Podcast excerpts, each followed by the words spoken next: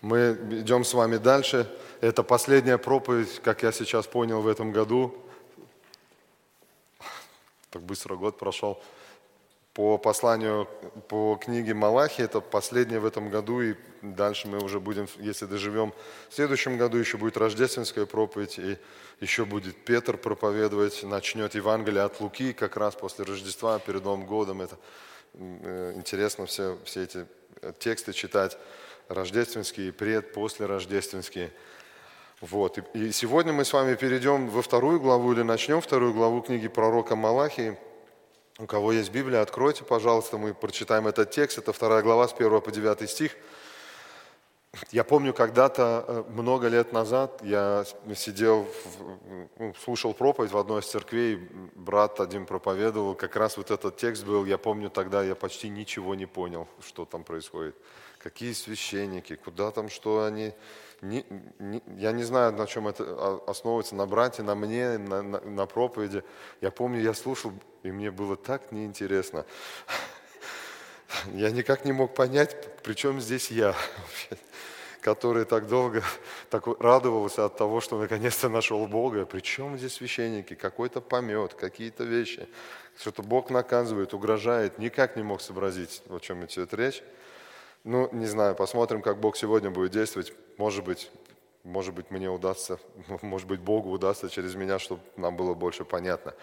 Итак, книга Малахи, мы уже с вами говорили, это уже пятая проповедь, которая идет из этой книги. У нас, кстати, если у вас нет Библии, вы хотите, там лежат на русском языке, по-моему, несколько штук есть Библии, можно взять, открыть, почитать. Это последняя книга Ветхого Завета, и Бог черту проводит в Ветхом Завете через книгу пророка Малахии. Мы с вами говорили, что Малахия – это Малак, это ангел или посланник, Малак.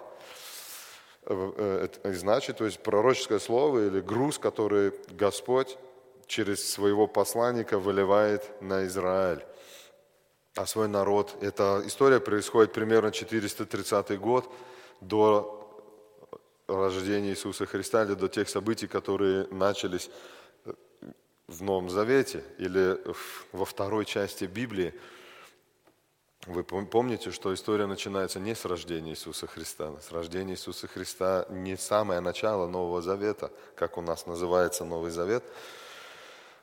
Вот, и, и мы с вами говорили о том, что в первой главе, первую главу можно фактически разделить на две части. В первой части Бог обвиняет людей в том, что они предъявляют Богу то, что Он их не любит, или в том, что они, смотря на свою жизнь, не, не видят любви Бога в этой жизни. То есть, смотря на свою жизнь, на обстоятельства жизни, они не верят в то, что Бог их любит. Они думают, что если бы ты нас любил, то у нас бы не была такая жизнь. Братья и сестры, никогда у вас не бывает такое в жизни. Вот если бы Бог меня правда любил, разве бы Он это допустил в мою жизнь, что со мной происходит сейчас? Ну, может быть, мы это вслух не говорим – мы, может, сильнее молиться, начинаем, чтобы Он ситуацию изменил. Мы можем не говорить это вслух, мы можем говорить, ну изменишь ты в конце концов этих людей, которые вокруг меня здесь. Ну что, неужели ты не можешь их изменить? Мы, может, не говорим напрямую, что мы сомневаемся в любви Бога, но мы сомневаемся в том, что обстоятельства жизни от Бога приходят. И тогда мы Ему в молитвах наших начинаем говорить об этом. Кстати, верующих слушая молитвы верующих, можно узнать, как они верят в Бога. Чтобы узнать, как человек верит в Бога, надо попросить его помолиться. Не обязательно делать экзамен по богословию или по знанию Библии. И так как он будет молиться, можно слышать, как он относится к Богу. И в первых пяти стихах Бог а, говорит о том, что я вас люблю, и пример тому, это вы здесь находитесь. Вы стоите сейчас после плена на этой земле. Дальше он переходит с 6 по 14 стих. Он обвиняет священников в том, что они не чтят его и, народ вместе с ними как Отца и не, и не э, боятся Его или потеряли страх перед Богом как Господом, как Господином их жизни. И появляется слово такое, оно появилось уже в четвертом стихе, выражение «Господь Саваоф». Мы с вами много говорили, по-немецки «Херде Хершарн», или Яхве Цебаот, или Господин, или командующий э, небесными войсками и земными полчищами все, которые есть. И он говорит им, вы мое имя бесчестите в шестом стихе, священники, бесславящее имя мое, и священники задают вопрос, интересно, чем же мы его бесславим? Объясни нам. И он им объясняет, что вы приносите жертвы, помните, мы говорили в прошлый раз, вы приносите жертвы такие, которые вы людям, вы не дадите людям, которых, от которых зависит ваша жизнь, то, что вы даете мне. То есть фактически они не понимают, что от Бога зависит их жизнь. Там много чего они не понимают. И он интересный пример приводит, он говорит, принес, принесешь ли ты князю своему, вот если бы ты хромое, украденное, косое, принес бы плесневелый хлеб, принес бы князю своему, нам, чтобы было понятно, своему непосредственному начальнику. Кому мы подчиняемся? Если мы из Эльфштендиха никому не подчиняемся, есть все-таки какие-то финансанты и другие вещи, которых зависит наша жизнь, да? которые, которых мы зависим. Врач, например, тот же, к которому я прихожу. Кстати, у немцев в народе очень принято под Рождество деньги давать друг другу. Мы были свидетелями, сидели в праксисе, как пожилая семья, выходя медсестрам эм, деньги дают, и это не взятка. Это, это, они, ну, они, это традиция такая, они это делают. по-моему, в прошлом или в позапрошлом году мы были в Дортмунде по пешеходной зоне, шли во время рождественских вот этих базаров, которые у нас происходят, стояли пожилые сестры, и они просто всем детей, которые были, они каждому ребенку по 2 евро вот так давали. Каждый ребенок, кто подходил, их там 3 или 4 было, у них не знаю, так какие-то мешки или сумки. В общем, вот так просто давали каждому ребенку по 2 евро. Наши дети взяли, вообще ничего, и их не интересовало, есть у тебя деньги, нет у тебя денег. Традиция такая. Пошла из еврейства тоже, из иудейства, может быть, 25-го поговорим на эту тему больше. И они, то есть священники приносили жертвы, посмотрите, давайте посмотрим, какие жертвы, еще раз вспомним, приносили они э, Богу. 13 стих. «Притом говорите, вот сколько труда, и пренебрегаете жертвенником, здесь в русском переводе ею, или трапезой Господней, или столом Господним, говорит Господь Саваоф. И приносите украденное, хромое, больное, и такого же свойства приносите хлебный дар. Могу ли я с, благо... с благоволением принимать это из рук ваших, говорит Господь. Священники, которые должны были это делать, они они э, приносили жертвы, как они считали нужным. Они принимали их так людей, они не требовали от людей поклонения правильного Бога и сами это все делали, э, неправильно поклонялись Богу. И читателя шокируют, наверное, слова 10 стиха «Лучше кто-нибудь из вас запер бы двери, чтобы напрасно не держали огня на жертвеннике моем. Нет моего благоволения к вам, говорит Господь Савов, и принося, приношение из рук ваших не благоугодно мне». Мы в четверг говорили ну, на наших занятиях, кто по четвергам приходит, смотрели, как это сравнивается с Новым Заветом, потому что в проповеди все сказать невозможно. Очень интересно, вы храм Духа Святого, Бог говорит, помните? И мы смотрели, как храм, как это с Духом, как с Новым Заветом. И Бог иногда говорит, лучше я этого верующего убью. Ну, убью, умертвлю. Заберу у него жизнь. Лучше пусть его лучший храм, на котором не горит огонь, это мертвый храм. Если в, храме висит замок, это мертвый храм. Бог иногда с людьми тоже так делает, Анания и Сапфира, пример тому, когда Бог просто говорит, то, что вы порочите имя мое, я на вас замок повешу. Обманули, Бог их забрал но здесь вы не будете позорить имя мое. Очень интересно, как можем посмотреть, как это в Новом Завете об этом люди говорят. И он им говорит, вы позорите имя мое, и привилегия будет отдана язычникам с востока, с востока до запада. Мы говорили об этом с вами сегодня. Мы участники этой эстафеты, когда мы просыпаемся и начинаем хвалить Бога, понимаем, что до нас хвалили Его один час до нас, один час до нас, один час до нас. И японцы с китайцами, с корейцами. И Владивосток, кстати, привилегия у России, у русского народа. Они могут вместе первыми просыпаться и начинать хвалить Бога. Какие-то корабли, которые в океанах, то есть круглосуточно идет прославление имени Бога. И вот начинается вторая глава. Перед этим он говорит так очень интересную вещь. 14 стих. «Проклят лживый, у которого в стадии есть неиспорченный самец, и он дал обед, а приносит в жертву Господу поврежденное. Ибо я царь великий, не, не просто князь какой-то здесь на земле. Я царь великий. Сегодня Сан Саныч говорил, брат, да?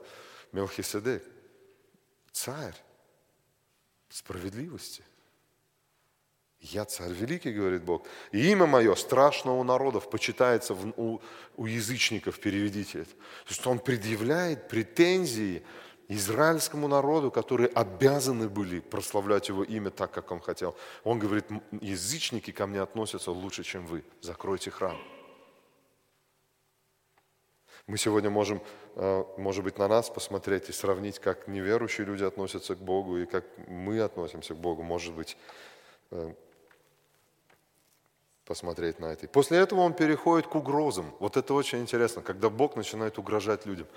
Вот как вы, как вы себя, я не знаю, испытывали вы когда-нибудь в своей жизни или нет, мне приходилось испытывать не раз, когда угрожал ли вам кто-нибудь, что вас убьют – причем не просто, ух, я тебя убить хочу, а когда вам реально, вы понимаете, что ну, есть среди нас кто-нибудь, кому угрожали жизнью? Реально вам угрожали, и вы понимали, что если, если вдруг я встречу этого человека, то скорее всего, что я не буду жить.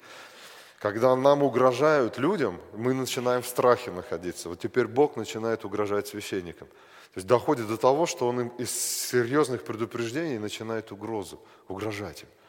Мне довелось в своей жизни прятаться, к сожалению, в моей греховной жизни, потому что мне угрожали. Я, я, я очень сильно боялся. Я очень сильно боялся потерять жизнь.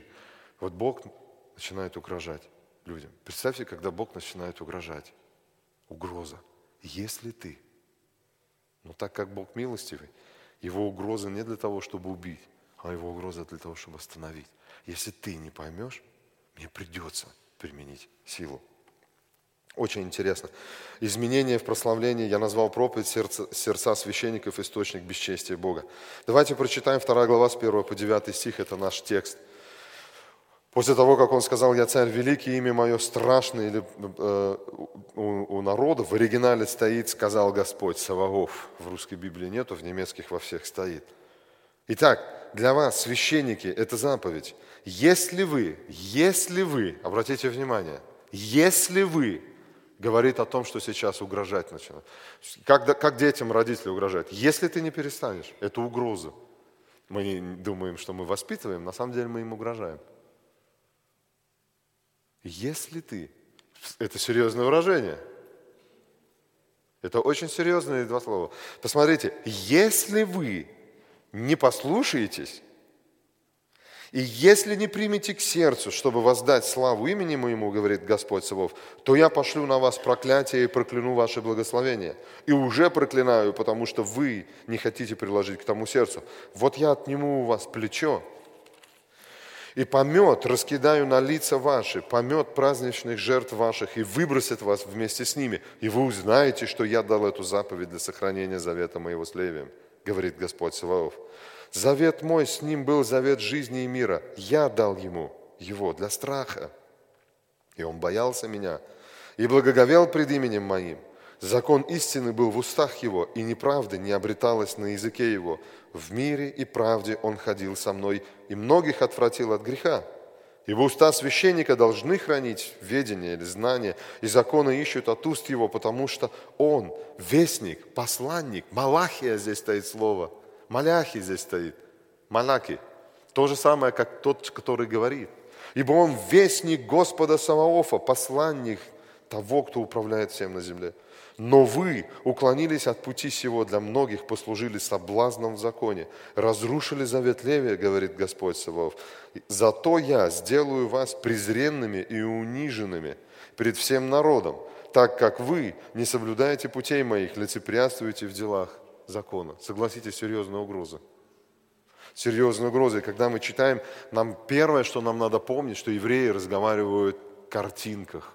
То есть евреи разговаривают в притчах, когда он что-то говорит, а, когда они что-то говорят. Но здесь есть интересная особенность в первой второй главе. Смотрите, вы уже много раз слышали, как, что мы говорим в церкви, я проповедую, и другие говорят, и мы на разных семинарах нашим говорим, что в Библии человек представлен как дерево. Плоды и корни, дела и то, что мной управляет, сердце. Есть такое слово «сердце». Смотрите, как интересно происходит, здесь событие. С чего Бог начинает? Бог начинает с любви, отношения к Нему как к Отцу и отношение к Нему как к Господу. Как вы думаете, это дела или это сердце? Это плоды или это корни у дерева? Любовь, отношения – это же это, это внутренность моя. То есть Бог говорит, первое, Он говорит, ваша проблема находится в сердце. Они говорят, откуда ты это знаешь?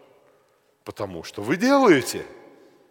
Вот какие вы приносите плоды. Может ли доброе дерево приносить худой плод? Иисус говорит, нет. Ваша проблема находится в сердце. Они ему предъявляют и говорят, с чего это ты взял, что у нас проблема в сердце? Ну, потому что я вижу ваши дела, ваши плоды. Когда он поговорил о плодах, он к чему переходит? Вторая глава. К сердцу. Если вы не измените сердце свое, отношение ко мне. Смотрите, как интересно. Проблема в сердце. Откуда это видно? Это видно по делам. И менять надо сердце. Обратите внимание, вторая глава не написана. Если вы, не, если вы начнете, не перестанете приносить мне неправильные жертвы и не начнете приносить мне правильные, это приклеивание плодов. Это гнилые, скручивать и прикручивать, срезать гнилые яблоки и прикручивать туда на проволоке нормальные. Смотрите, он говорит, у вас проблема в сердце. Если вы не решите проблему сердца, если вы не послушаетесь 2.2, и если не примете к сердцу, чтобы воздать славу имени ему, ему говорит Господь Саваоф, Третий стих, вот, а, заканчивается, потому что вы не хотите приложить второй стих к тому, к сердцу. Смотрите, если вы не послушаетесь и не примете в сердце решение, интересно, сердце, как узнать, что проблемы в сердце? Плохие плоды. Чтобы решить проблему плохих дел, плохих плодов, надо изменить сердце. И потом только он говорит, какие должны быть правильные плоды, правильные дела. Он, мы с вами читали, он говорит, вот закон, завет с Левием был – он должен быть таким, таким, таким. Когда мы с вами говорим, мы говорим, кричать плохо, хорошо не кричать, правильно или нет? Когда с тобой разговаривают, молчать нельзя, надо отвечать, если вопрос задают, правильно или нет? Или, или мы не так воспитываем детей? Сюда не ходи, здесь не бери, здесь не бегай, не кричи, здесь говори, почему молчишь. На, на, на что направлены наши дела? На плоды. Мы их пытаемся пере, пере, переделать. Перестань так говорить, начни вот так говорить, перестань бегать, начни ходить. А, сейчас вот, вот э, есть у нас, да, у Алисы э, Сергей маленький ребенок. Они так радуются, сейчас начнет говорить, потом начнет ходить. Следующая фаза – помолчи, хоть чуть-чуть. Да хватит бегать уже в конце концов. Мы, мы, мы хотим от них, чтобы они делали, что мы хотим. Сейчас мы хотим, чтобы говорили. Лезьте зубики. Ну хватит уже в конце концов. И мы так дальше начинаем их воспитывать. Мы их на делах, так? Вот смотри, вот это ты неправильно делаешь, это ты неправильно делаешь, это ты... Люди приходят иногда в семейные проблемы. Проблемы все в делах. И Бог говорит, изменить отношения можем в сердце. И интересно, Он говорит, проблема, что вы не любите меня. Где находится проблема наших дел? Вы не любите меня. Вспомните, Иисус говорит, есть две заповеди. Возлюби Бога и ближнего как самого себя. Мне человек говорит, ну правильно, надо сначала себя научиться любить. Но я говорю, ну вообще-то это на третьем месте. Знаете, евреи читают с конца. Да? Один человек недавно прочитал, когда его попросили защитить Израиль, один был какой-то министр там или внутренних дел, или какой-то там пресс-секретарь, когда-то, когда еще черно-белые фотографии были, его попросили, чтобы он вступился за Израиль, он говорит, и он ответил, говорит, понимаете, во-первых, я там вот этот пост, во-вторых, я там еще кто-то, и только в-третьих, я еврей. И она ему сказала, ну, евреи читают с конца, а ты, во-первых, еврей. И только в-третьих, международный э, какой-то там человек. Возлюби Бога. Смотрите, Бог говорит, у вас реальные проблемы. Я смотрю на поклонение в храме, я смотрю на дела, и у вас проблемы, вы не любите меня. То есть вы мою любовь поставили под вопрос. У вас нет ко мне отношения. Что делать?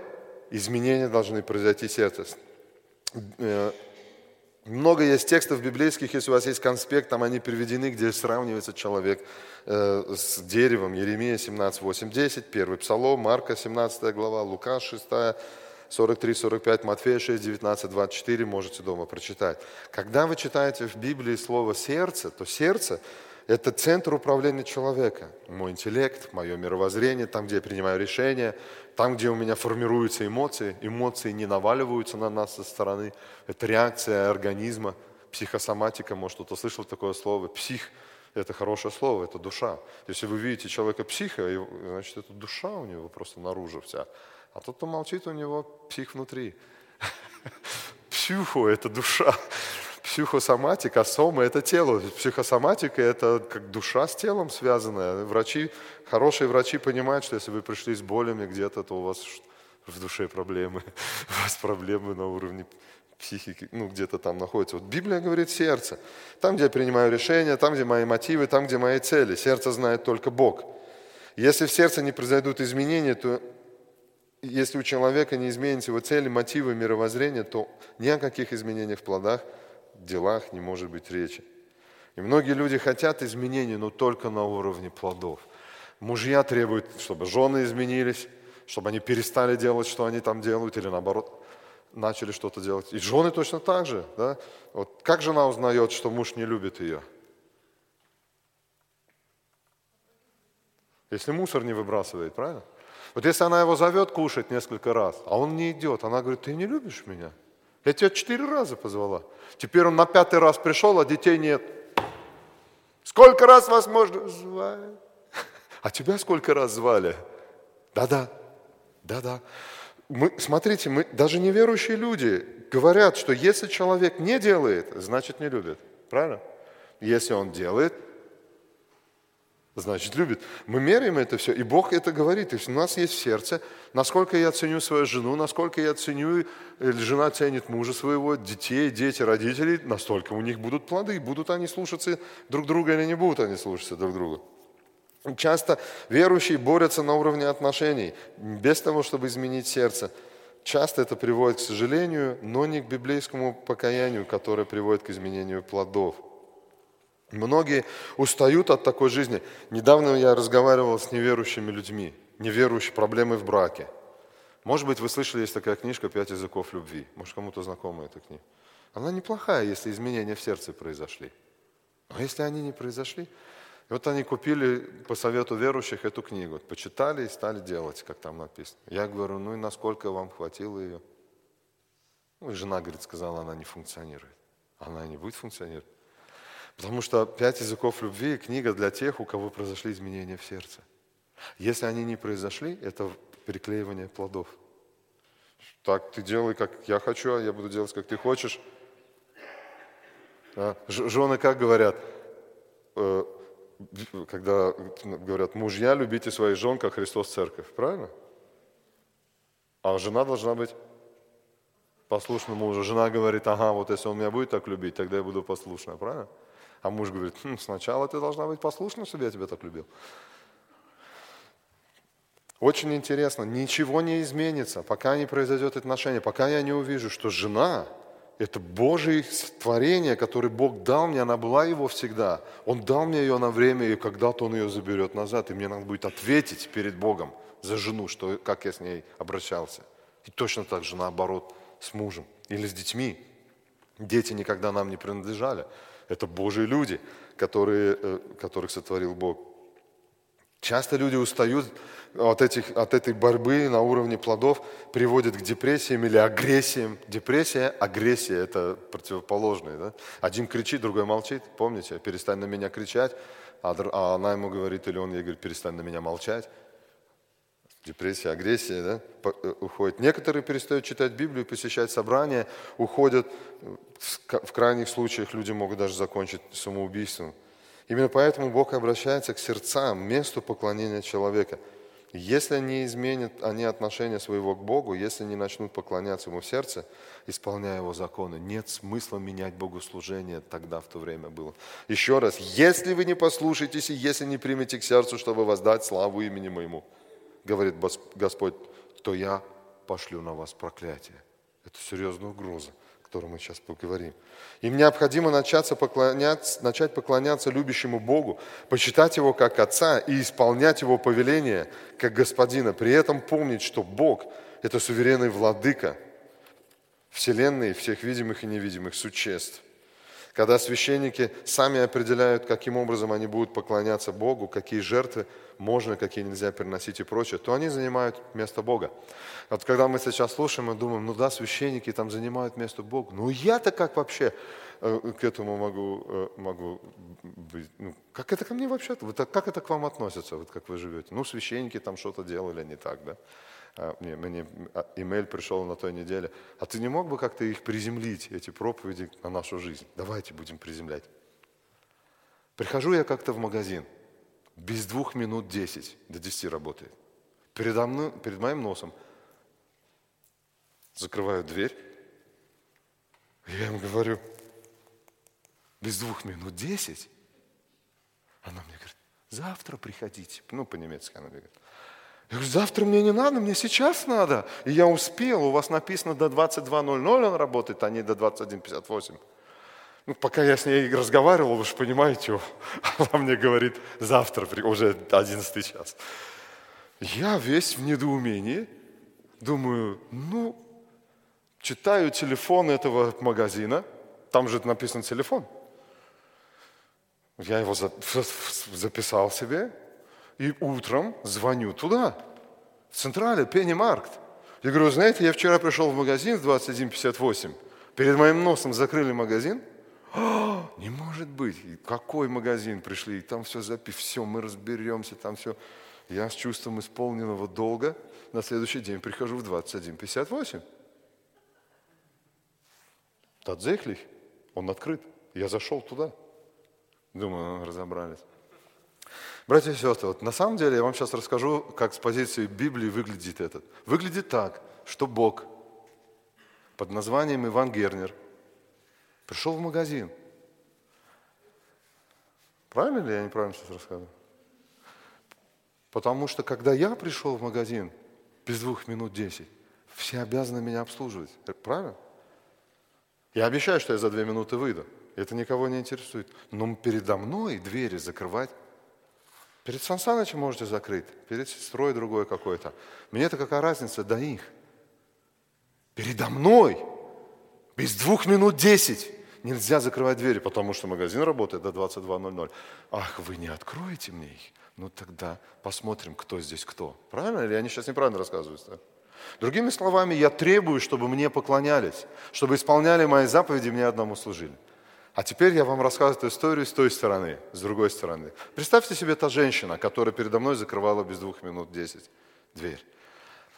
Быть может, она столько там наслушалась других богов, которые туда приходили и требовали – всяких вещей от продавцов за весь день. И, быть может, она 8, а то и 9, то и 10 часов отработала. И ждет, когда же, наконец, наступит день. Не смотрит, вроде бы людей никого нету. Ну, две минуты. Ну, кто придет? Ну, что две минуты там, да? Эти, никого нет. Вот они уже решили, то она подходит, закрывает, а тут я стою. И теперь у нее начинается та же борьба. Я тут командую, а не ты. И я тебе не буду открывать без двух. Надо было прийти 15 минут раньше, где ты был это время. То есть представьте, стоят два Бога, стеклянные двери, ударить друг друга не могут, разговаривать через... Ну, представьте, между нами стекло, да? Братья и сестры, когда мы с вами это делаем, мы делаем то же самое, что делали священники тогда – мы принимаем роль Бога. Когда священники говорят, вот так и так мы будем тебе приносить жертвы, а не так, как ты от нас хочешь, то мы определяем, как будет выглядеть поклонение Богу и как не будет выглядеть. А это делал Бог. Когда я говорю, ты перед моим носом дверь не имеешь права закрывать, потому что я же кто-то здесь. Да?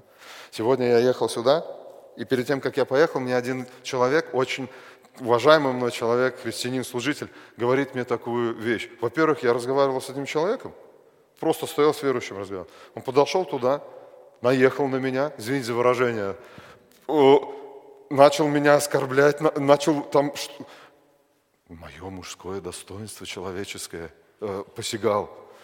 И говорит мне такие слова при других людях. Вы можете себе представить? Он мне говорит, да кто ты вообще такой?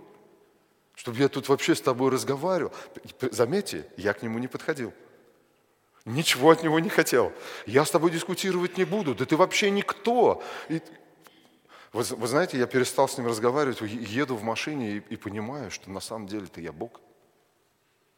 Я, мне не нравится, когда со мной так разговаривают. Со мной в таком тоне разговаривать Нельзя, лучше не надо, вон братья подсказывают. Я ему сказал, чувств, до свидания, и ушел оттуда. Да? Еду в машине и понимаю, что со мной что-то происходит. И понимаю, что сначала мне же надо как-то оправдываться потом, потому что я увидел, как он на меня еще и жаловаться пошел другим там служителям. Думаю, батюшки, что происходит? И хорошо, что мне ехать надо было целый час, и за этот час я начинаю молиться и размышлять, и думаю, Господи, ты Ничего, я ничего не сказал такого, на мой взгляд, ему в ответ, но сердце мое в таком было состоянии, что я не мог дальше разговаривать. Как это я никто? Как это бесполезно со мной разговаривать? Я... Братья и сестры, это Бог – который обижается, что к нему не относятся как к Богу. Я понял, насколько мое сердце греховное. Я понимаю, как надо. Ну, ну, вы извините, но вы со мной в таком тоне разговаривать не будете. Да? Я просто перестал разговаривать. Что я сделал? Просто я, ему, я его тоже так.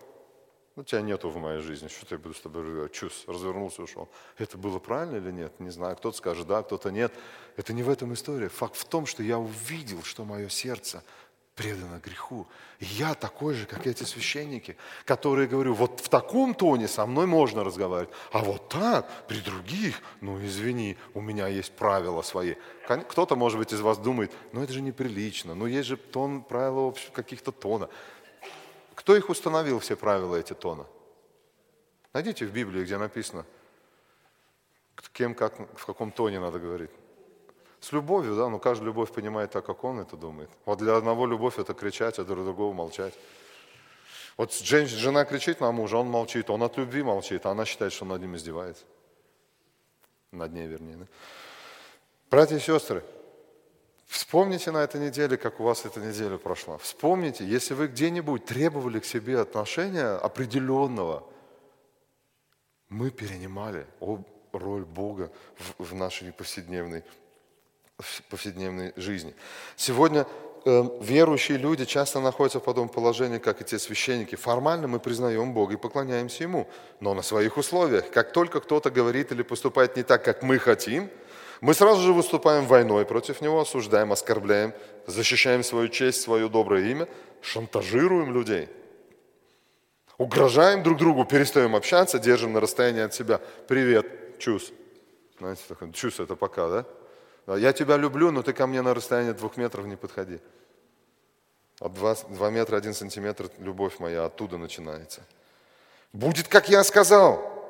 Слышали когда-нибудь такие выражения? Может быть, я сейчас про инопланетян разговариваю, да? Может быть, вам неизвестно такое, может, я один такой, тогда будьте снисходительны ко мне. Э, если ты, тогда я. Или, как я говорю, или я ухожу. Ни мне, ни тебе. Попробуй еще хоть раз только – Дальше там пум-пум-пум, точка, точка, точка. И многое другое. Мы командуем, господствуем, требуем подчинения себе, уважения и принятия нас такими, какие мы есть. Тем самым мы перенимаем роль Бога. Бог предупреждает, что если священники не изменят сердце, то они будут наказаны наижесточайшим образом Богом. Кстати, этого слова нет в русском языке, наижесточайшим. Нету другого слова, я не знал, какое другое поставить.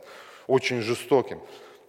Хотя Бог и милостивый, однако не попустит бесчестия своего имени, Он проклянет священников. И реакция на то, как Бог угрожает или обличает человека, показывает его истинное сердце или предстояние перед Богом. Вот когда вы поняли это, вот как вы сейчас отреагируете на это? Ну вот представьте, например, вы разговариваете с кем-то. Вот вы с кем-то разговариваете. Вот стоите, беседуете в церкви. Подходит человек, вот просто подходит, говорит, мне три слова сказать. Разрешите? Ну, вы же вежливый человек, и говорит, конечно. Он поворачивается к вам и говорит, а я лучшего о тебе был мнения, чем ты есть. Разворачивается и уходит.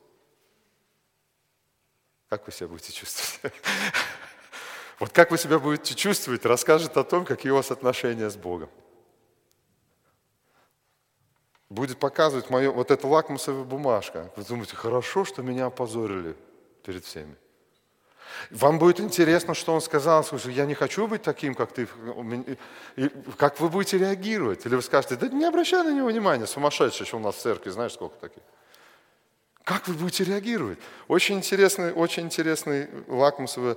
Если священники не изменятся, то Бог будет судить их в настоящем и будущем. Посмотрите, как Он говорит. «Я прокляну ваши благословения и уже проклинаю, потому что вы не хотите приложить к этому сердце. Он сейчас говорит, вы уже под проклятием моим находитесь, а будет еще хуже.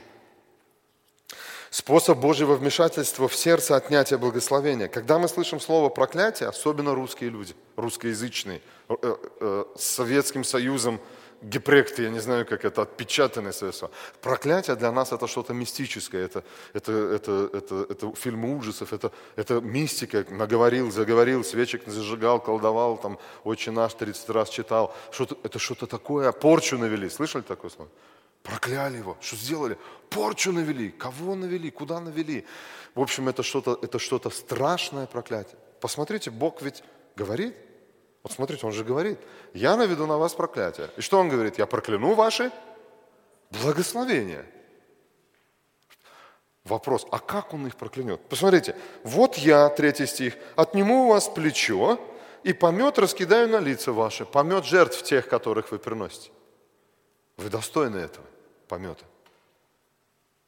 Как вам священник? Вот представьте эту картину. Вы ее представьте. Знаете, стоят священники, подходят, берут экскременты а, а, из жертв и начинают размазывать им на лица перед всем народом. Как вам эта картина? Похлеще, да, чем тот пример, что я привел. Я тебе был лучшего мнения, чем ты есть на самом деле. Развернулся и ушел. Это очень интересно, что здесь написано. Проклятие – это отнятие благословения. Вместо того, чтобы священники были благословением для народа, они будут высмеяны и унижены перед людьми.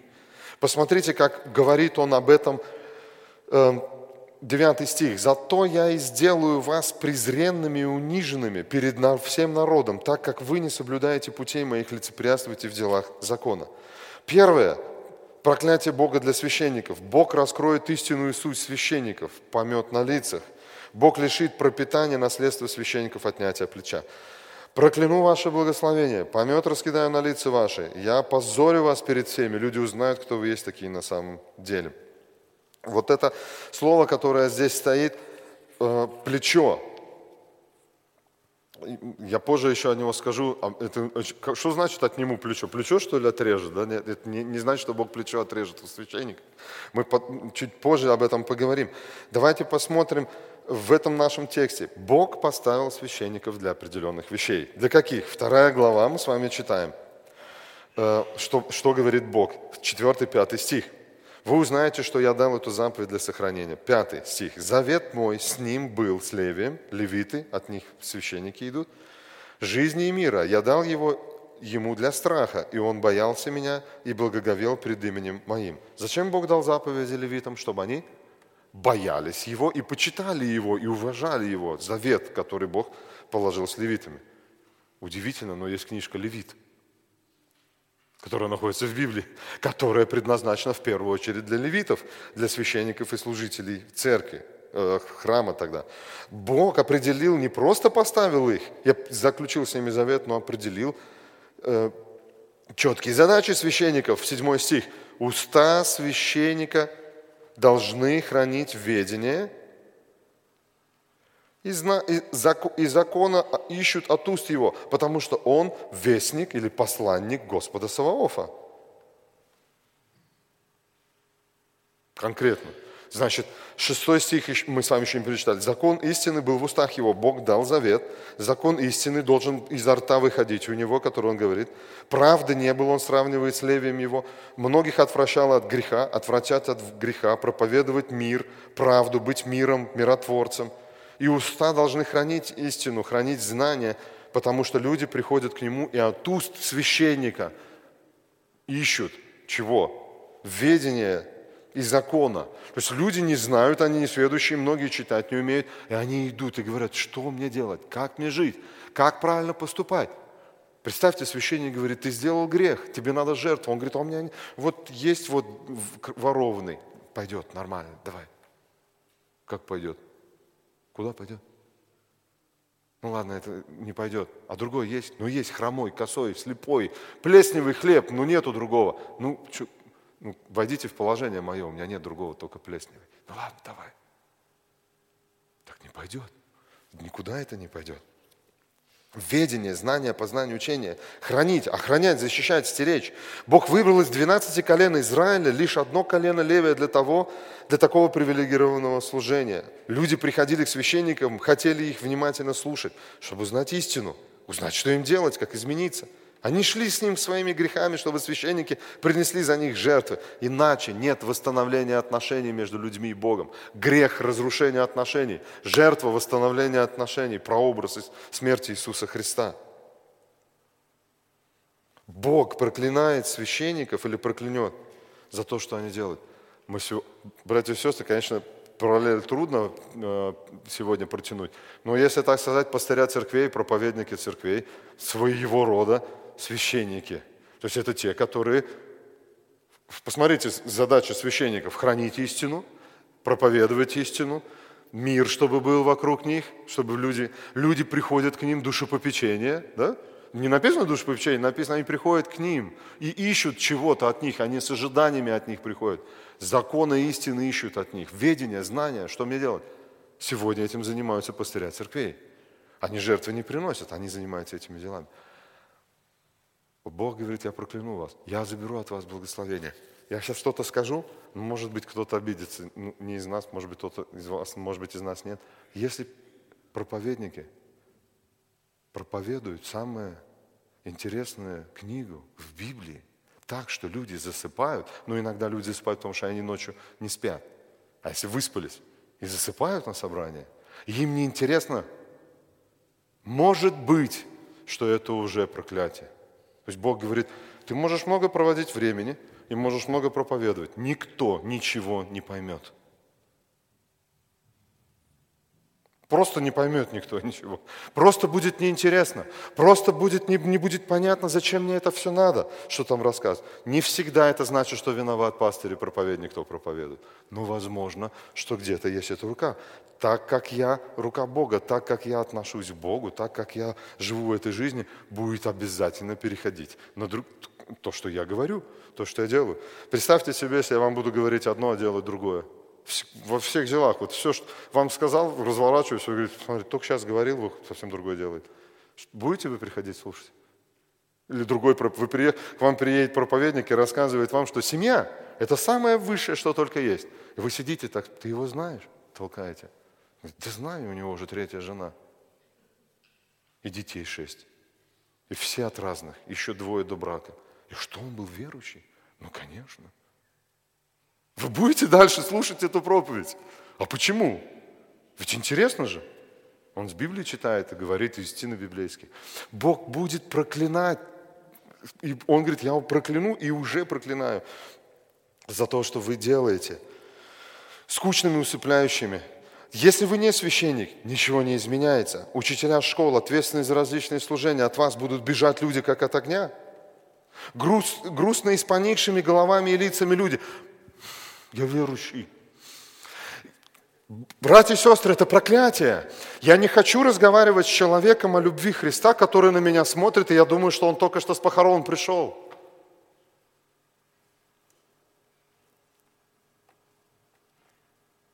Постоянно недовольные, возмущенные, непримиренные верующие, носящие имя Христа. И Бог говорит, вы позорите имя мое. Источники воды живой потекут из вас. Это нам сказано или нет? Конечно, если у нас проблемы, нам надо искать выход, нам надо искать, как изменить сердце. Но если я в этом состоянии пребываю годами, и что у меня не спросишь, это не так, это не то, здесь мне не нравится, здесь не хотят, люди потихоньку начинают отходить в сторону. Они не хотят с нами разговаривать. Они не хотят. Как только я поднимаю голос, если я с кем-то разговариваю, я вижу, как люди начинают назад. А почему? Раз так назад сразу. А почему назад? Почему уходят назад? Почему? Мне, мне один человек говорит, в вашей церкви почти все такие какие-то грустные, такие какие-то искаженные все. Я говорю, вы на себя в зеркало смотрели?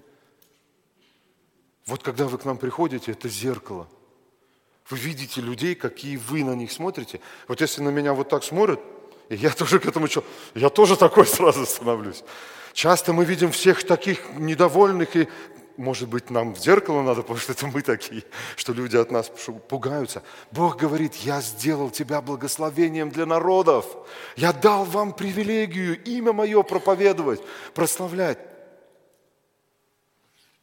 Нам с вами, которые многие из нас к израильскому народу вообще не причастны, ну никаким образом. Никаким образом. Некоторые христиане, родители боятся, чтобы дети не рассказали в церкви об их настоящей жизни, какую они ведут дома. Оскорбляют, обвиняют друг друга, бьют детей, угрожают им, скандалят с соседями. Лицемерие, двойная мораль, притворство, лесть, человекоугодничество. В церквях чего только нет. У нас, конечно, нет. Это не про нас. Чего только сегодня нет. Мы приходим, служим Богу, поем песни Ему, слушаем проповеди, читаем Библию, на занятиях что-то говорим – Бог говорит, если вы не измените отношение к своего сердца. Сердце. Ищите душепопечителей. Ищите тех, с кем можете поговорить. Если хотите, можете со мной. У меня много проблем.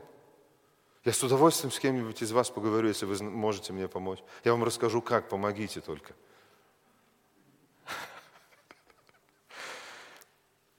Давайте будем искать.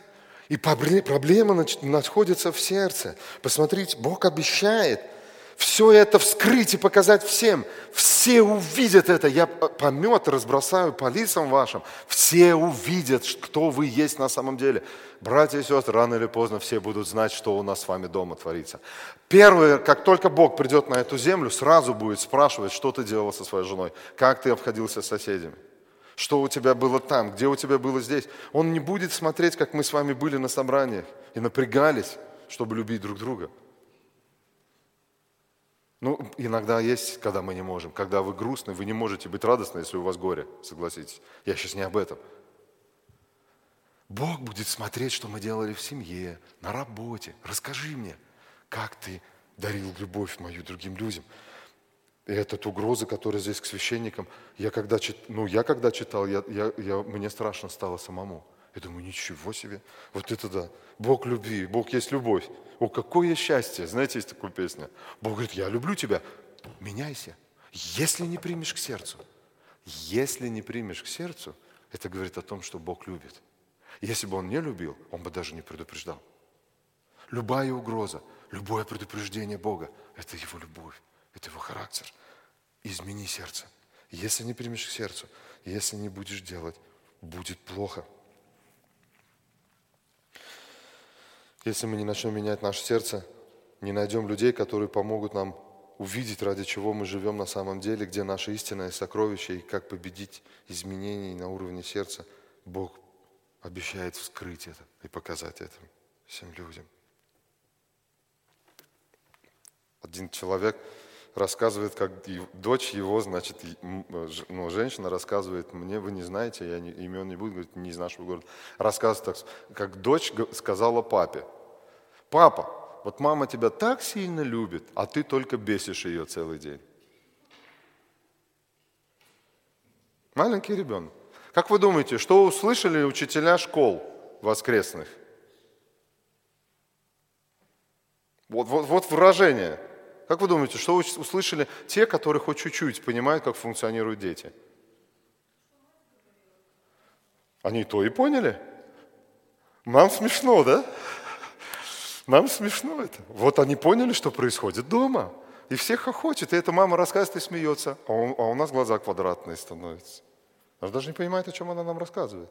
Про свою дочь, которая это рассказывает всем. И она это рассказывает всем. Бог говорит, я опозорю вас перед всеми. На все узнают, какие вы есть на самом деле. Это страшно. Это страшно. Сердце – источник жизни человека. Я отниму плечо. Очень интересное выражение, которое здесь стоит. Или, вот это слово плечо, это слово в оригинале стоит семя. Семя.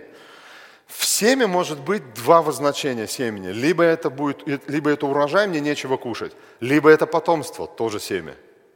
Здесь интересно, и, и в комментаторы многие пишут, разделяются на два. Либо это, либо это. Никто сегодня не знает, что они тогда имели в виду. Либо от вас, либо у тебя перестанут рождаться дети, и я прекращу это бесславие имени моего священника. То есть этот род левитов вымерет просто. Будут другие, которые будут это делать, а от вас не будет детей. Либо вы, вы не будете кушать, у вас не будет еды. Люди перестанут приносить, что в третьей главе написано? Что перестали приносить люди в третьей главе? Десятины. Помните, Неемия приходит, где он находит левитов? На полях. А почему вы на полях? А нам есть нечего. Ах, вам есть нечего.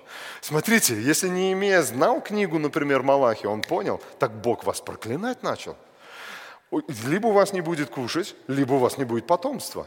Бог говорит, я заберу плечо. Скорее всего, русские, когда переводили, была такая жертва, потрясали плечом в Ветхом Завете. От нее священники питаться могли.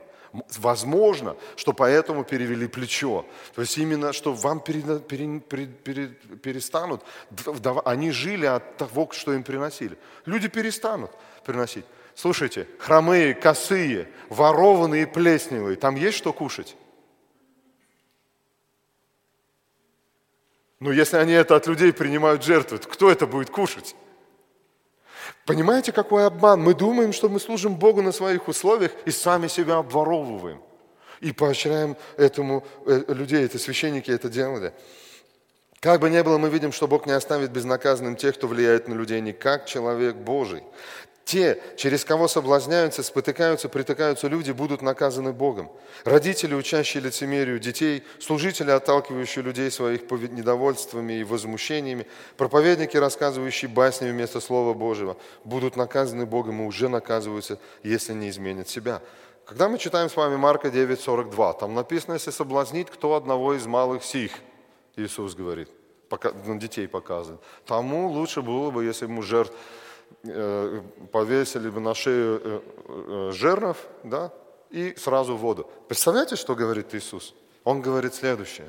Тот, кто соблазняет моих детей, верующих, лучше, чтобы он сейчас умер. Он меньше будет страдать в аду. Если мне, например, 43 года, я сейчас вешаю себе и падаю, судимы-то будут по делам люди – в ад попадут потому, что они не поклонялись Христу, а судимы в 20 главе написано по делам своим. Кто что сделал, тот получит наказание. Наказание в аду будет соответственно того, что я здесь прожил. И поощрение на небо, соответственно, того, что я здесь прожил. Так вот Иисус говорит, лучше пусть у него сейчас жизнь закончится, он меньше пострадает в аду. Вы можете себе представить, какая угроза, как угро... Иисус же, он любовь, правда? Или нет? Как Иисус Христос, любовь, пришедшая в этот мир, говорит, лучше сейчас повесь и прыгай в воду. Если хоть одного соблазнишь из детей моих. Вы можете себе представить, когда мы этим соблазняем, нам надо бежать, каяться, просить прощения и искать, как мне изменить мое сердце, потому что Бог говорит, если не примете к сердцу, все те, кто избраны и спасены Богом, дадут отчет Иисусу Христу за то, как они проводили свою жизнь, делая доброе и худое. Мне говорят, ну да, конечно, если ты избран Богом, ты же можешь жить как хочешь. Я говорю, конечно, живи как хочешь, но только знай, что в конце будет касса в супермаркете. Ты можешь жить как хочешь. Но как хотят избранные жить Богом люди, спасенные? Они хотят жить так, как хочет Христос. И в 1 Иоанна написано, рожденный от Бога не грешит не пребывает в грехе. Он убегает оттуда, бежит. Помните Иосиф? Ломится, одежду его рвут. Ему говорят, то он, ты хотел со мной переспать. Он говорит, да. Он бежит в прямом смысле слова оттуда. Убегайте похоти написано. Мы все дадим отчет. Недаром в Библии много предупреждений типа «не обманывайтесь». 1 Коринфянам 6.9. Грешники на небо не попадут, не обманывайтесь. Ни малаки, ни прелюбодеи, ни ты-ты-ты-ты-ты на небо Царствие Небесного не наследуют. Подожди, я верующий это делаю. Если вы поняли, что вы верующие это делаете, в этом списке есть ваш грех, бегите искать, где в сердце проблема, чтобы это не делать. А не так, а, значит, я на небо не попаду, хорошо. Чего хорошего, если вы не попадете на небо? 15 глава, 33 стих. «Не обманывайтесь, худые сообщества развращают добрые нравы». Ну, прям. Ну, что ты мне будешь рассказывать? Так не я рассказываю. Бог говорит, если вы в это не верите, вы обманываете сами себя. Подростки в это ни один не верят. Ну, если только там, если Божье чудо, он верит в это. И им родители говорят, не ходи с ними на день рождения, не пей с ними, не кури с ними, не проводи с ними время. Да ничего не будет. Я пацан, мужчина, я сам могу все. А потом звонят и скорые вызывают родителям. Ваш сын умирает на том конце города. Нет? Взрослые, как вы себя чувствуете на работе, когда вы, например, сидите в бюро, и вокруг вас люди обсуждают других людей, начальников? Я своему сыну говорю, знаешь, когда ты попадешь на работу, если попадешь в бюро, что будет, когда ты будешь выходить в туалет? Я тебе могу рассказать, я там много лет работал. Все будут обсуждать тебя. Как только ты зайдешь, они перестанут. И ты это можешь узнать тогда, если они тебе будут подшучивать и задавать тебе глупые вопросы. Значит, они до этого готовились к этому. Этим живет мир. Ты будешь с ними участвовать в этом, когда другой выйдет. Как мы себя ведем? Как мы... Не обманывайтесь. Галатам 6.7. Бог поругаем не бывает. Что посеет человек, то и пожнет. Да ладно. Мы же по благодати живем, разве нет? Якова 1.13. Не обманывайтесь, Бог никого не искушает и не приводит ко злу, но каждый искушается и соблазняется собственной похотью.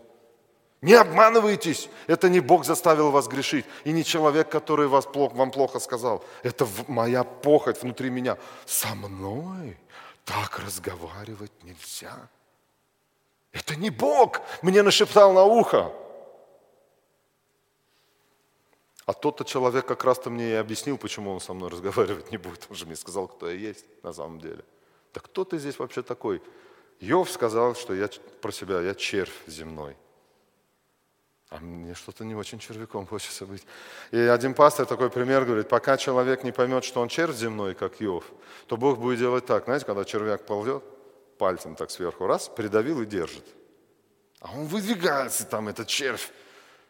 Как перестал, отпускает.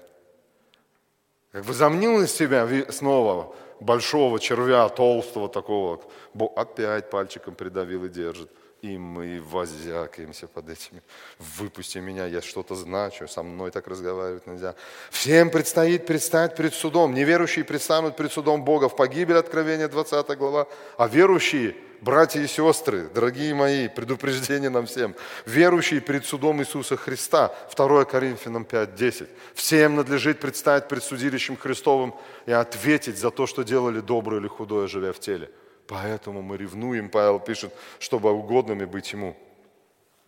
Если не, пока, не изменитесь, это милость Бога, мы уже об этом с вами говорили, вас будут высмеивать, Бог будет отнимать благословение у священников, не с целью погубить их, а привести их к покаянию. Я это написал вот так. Я буду сжимать вас, усложнять вашу жизнь до тех пор, пока вы не изменитесь. Другими словами, если это перевести на русский язык. У вас будут проблемы со всех сторон. Не всегда проблемы со всех сторон. Может быть, что Бог сжимает меня, ну, как правило, да.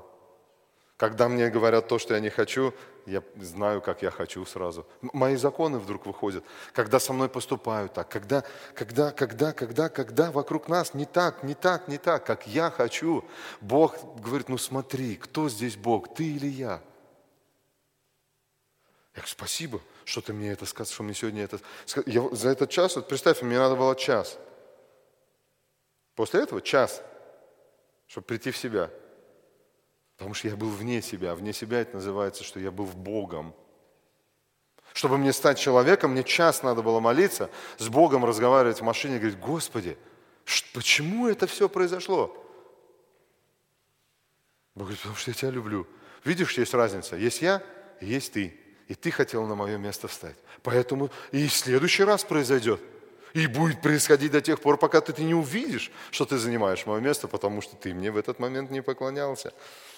Бог благ, и Ему не присуще наказывать людей. Исайя 28, 21 написано, непривычное дело будет делать Бог. Не, ему не, Бог говорит, мне надо вас наказать.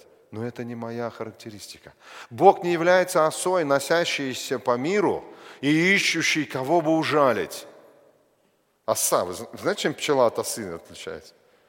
Потому что оса ищет кого цапнуть, а пчела защищается, когда на нее нападают. Бог защищается, когда на него нападают. И поэтому он, он реагирует. Он вынужден наказывать, защищая свое имя, свое имя доброго и милосердного Бога. Поэтому предупреждение и угрозы Бога исходят из его сердца, полного благодати и милости. И Бог наказал непослушание и непокорность священников через 500 лет. В 70 году храм был разрушен, жертвоприношение остановилось, священство левитов перестало существовать, а колено Иуды сменило колено, колено Иуды сменило колено Левия. И Иисус, потомок колена Иуды – Сегодня колено Иуды прославляет Бога. Это мы с вами.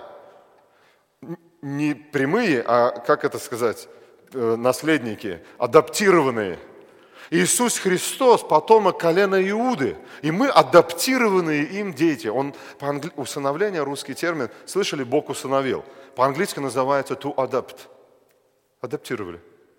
Мы адаптированные, принадлежащие колену Иуды, потому что мы принадлежим к Иисусу Христу. Мы являемся здесь теми, кто прославляет Бога. Бог наказал тех людей, которые стояли перед Ним, и их последующие поколения. У всякой веровочки есть конец. Слышали такое выражение в, русском, в русской пословице? Сколько веревочки не виться, все равно конец будет – Милость Бога не без границ. Никто не знает времен Бога. Однако время непослушных пастырей, служителей, непослушных церквей, непослушных родителей, непослушных детей, любых непослушных людей рано или поздно может подойти к концу. Бог скажет, хватит. Да, ты пойдешь на небо.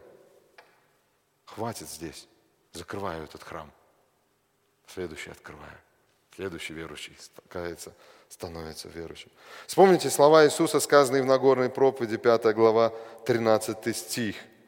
Помните, 5 глава, 13 стих, совершенно вот здесь, вот совсем рядом, вот несколько страничек перевернуть.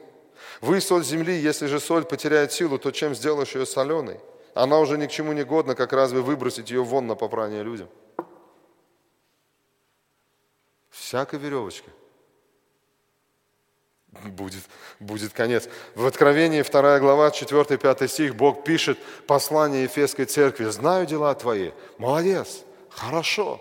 Но если ты не покаешься, если не вспомнишь первую любовь, а где проблема? Любовь Бога. Я, Иисус говорит, я приду и сдвину светильник. Я закрою эту церковь. В прямом смысле, один в один, что там говорилось в Малахе. Я закрою вашу церковь, она разойдется. Ее здесь не будет. Здесь никто не будет сидеть. Бог поругаем не бывает. После прошлой проповеди мне задали вопрос, что же нам делать, чтобы не стать такими священниками. Как вы думаете, что же нам делать, чтобы не стать такими священниками? Я, я после сегодняшних происшествий со мной думаю, что же нам сделать, чтобы не оставаться такими священниками? Не чтобы ими не стать, а чтобы перестать ими быть. Вопрос, я бы его переделал. Тогда еще я не переделал. Сегодня я бы его переписал, этот вопрос. Ответ банально прост. Давайте позволим Божьему Слову изменять наши сердца. Давайте начнем искать людей, которые могут помочь нам исследовать наше сердце изменить наше мировоззрение. Лишь только тогда будут изменяться наши дела, и мы будем своей жизнью меньше прославлять наш эгоизм, а больше прославлять того, кто умер за меня и воскрес на Голгофском кресте для моего оправдания. Давайте прочитаем с вами в конце послание филиппийцам, 3 глава, 8-9 стих. Послание филиппийцам, 3 глава, 8-9 стих. Павел говорит, что делать. К сожалению, часто мы забываем, читаем, говорим «да», разворачиваемся и делаем по-своему. Даже поговорки такие есть. Выслушал внимательно и сделал по-своему. Знаете, так учат жен послушанию мужчин. Третья глава, 8-9 стих. И филиппийцам, да и все почитают счетою ради превосходства познания Христа Иисуса, Господа моего. Для Него я от всего отказался.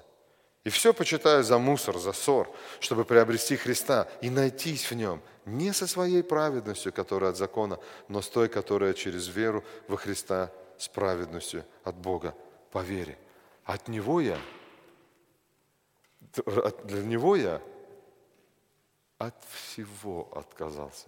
От всех притязаний на божественную на, Боже, на, бо- на что-то божественное в, в своем роде. Э, Знаете, какое мне библейское место пришло, когда я ехал в машине? Какое место мне помогло, когда я на Эллер сворачивал? Кто знает автобаны? 46 автобан. Я ехал с Кумерсбаха на Эллер.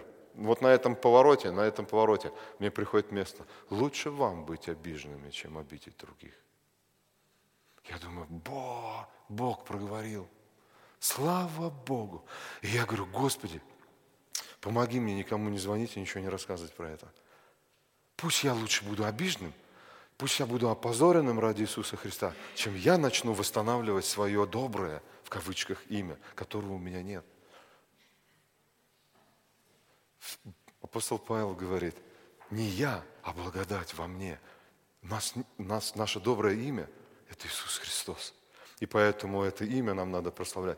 Пусть Господь благословит нас с вами, чтобы мы действительно могли посмотреть и сказать, Бо, как любит нас Господь, как благ Бог к Израилю, к любящим Его. Помните 72-й псалом?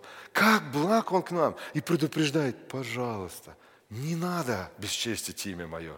Я не оставлю это безнаказанно. Да, ты веривший, да, ты попадешь на небо, но обстоятельства жизни могут быть очень сложными, вплоть до нашей смерти. 1 Коринфянам мы читаем с вами. От того из вас многие больны, и немало умирают. А почему? Во время вечери бесславят имя мое, не рассуждая о теле Господне. Давайте мы с вами встанем и помолимся. Отец, я благодарю Тебя, благодарю Тебя, что Ты позволил мне вообще Тебя назвать Отцом. Я не, я не знаю за что и почему. Э, я прошу Тебя, прости меня. Прости за то, что я, не, я не, в этих ситуациях житейских, я забываю, кто мой на самом деле Отец. Прости, Господь, нас за то, что мы это не помним, за то, что мы это забываем, меня, за то, что когда с, с нами вот эти ситуации происходят, что посеешь, что и пожнешь, я сегодня пожинал то, что сею. Я прошу Тебя, прости и помоги помнить, что Ты любишь меня, что Ты вытащил меня непонятно откуда, из какого плена, греха. Мы были рабы, похоти различных удовольствий. Ты просто взял, освободил, вытащил, дал надежду, дал жизнь, полюбил. Доказал это на Голговском кресте, Иисус умер. Я благодарю Тебя за это. Помоги действительно больше в этих ситуациях, житейских проблемах, трудностях просто свой взор внутренний весь ориентировать, а может быть даже в этот момент смотреть на небо и вспоминать, что Отец ваш на небесах, Отче наш Небесный, вспоминать, кто наш Отец и кто наш старший брат, кто Господь наш и повелитель наш, Царь Иисус Христос. Помоги, чтобы мы могли вспоминать это и говорить внутри греху нет. Не буду не злиться, не буду не оправдываться, а буду характер, позволю Духу Святому действовать внутри меня. Позволю этой любви выйти наружу. Позволю этой милости и благодати через меня стать видимыми в этом мире. Прости, Господи, когда мы Тебе грешим, когда мы не воздаем Тебе хвалу так, как Ты говорил. Ты сказал, что жертва благоугодная Тебе – это общение. Прости нас, что мы не общаемся друг с другом или мало общаемся. А когда общаемся, мы можем больно сделать друг другу. Прости нас, Господь. Помоги нам, чтобы мы действительно поняли, как Ты нас сильно любишь. И от этого понимания изменилась наша любовь друг к другу, к погибающему миру. Помоги нам, чтобы мы поняли, что Ты наш Отец. И мы не заслужили этого. Точно так же, как евреи, иудеи, были избраны из всех этих народов для того, чтобы прославлять имя Твое. И Ты закрыл это прославление в 70-м году. Господи, мы точно так же избраны Тобой для прославления Твоего имени. Мы ничего не сделали для этого. Прости нас, Господь, за то, что мы часто делаем грехи, за то, что мы не почитаем Тебя. И как мы хотим, так и служим Тебе, и требуем у Тебя, чтобы Ты обратил на нас внимание и воздал нам благословение. Прости нас, Господь. Научай нас, научай нас действительно поклоняться Тебе в духе и в истине. Научай нас, чтобы мы видели, что проблемы находятся не в людях, не в обстоятельствах, а в нас. И научай нас, чтобы мы видя нашу греховность, видели мощь Твоей благодати. Чтобы мы поняли одну вещь, что мы на самом деле намного хуже, чем мы есть. Но Твоя благодать намного больше, чем мы себе ее представляем. Спасибо Тебе. Аминь.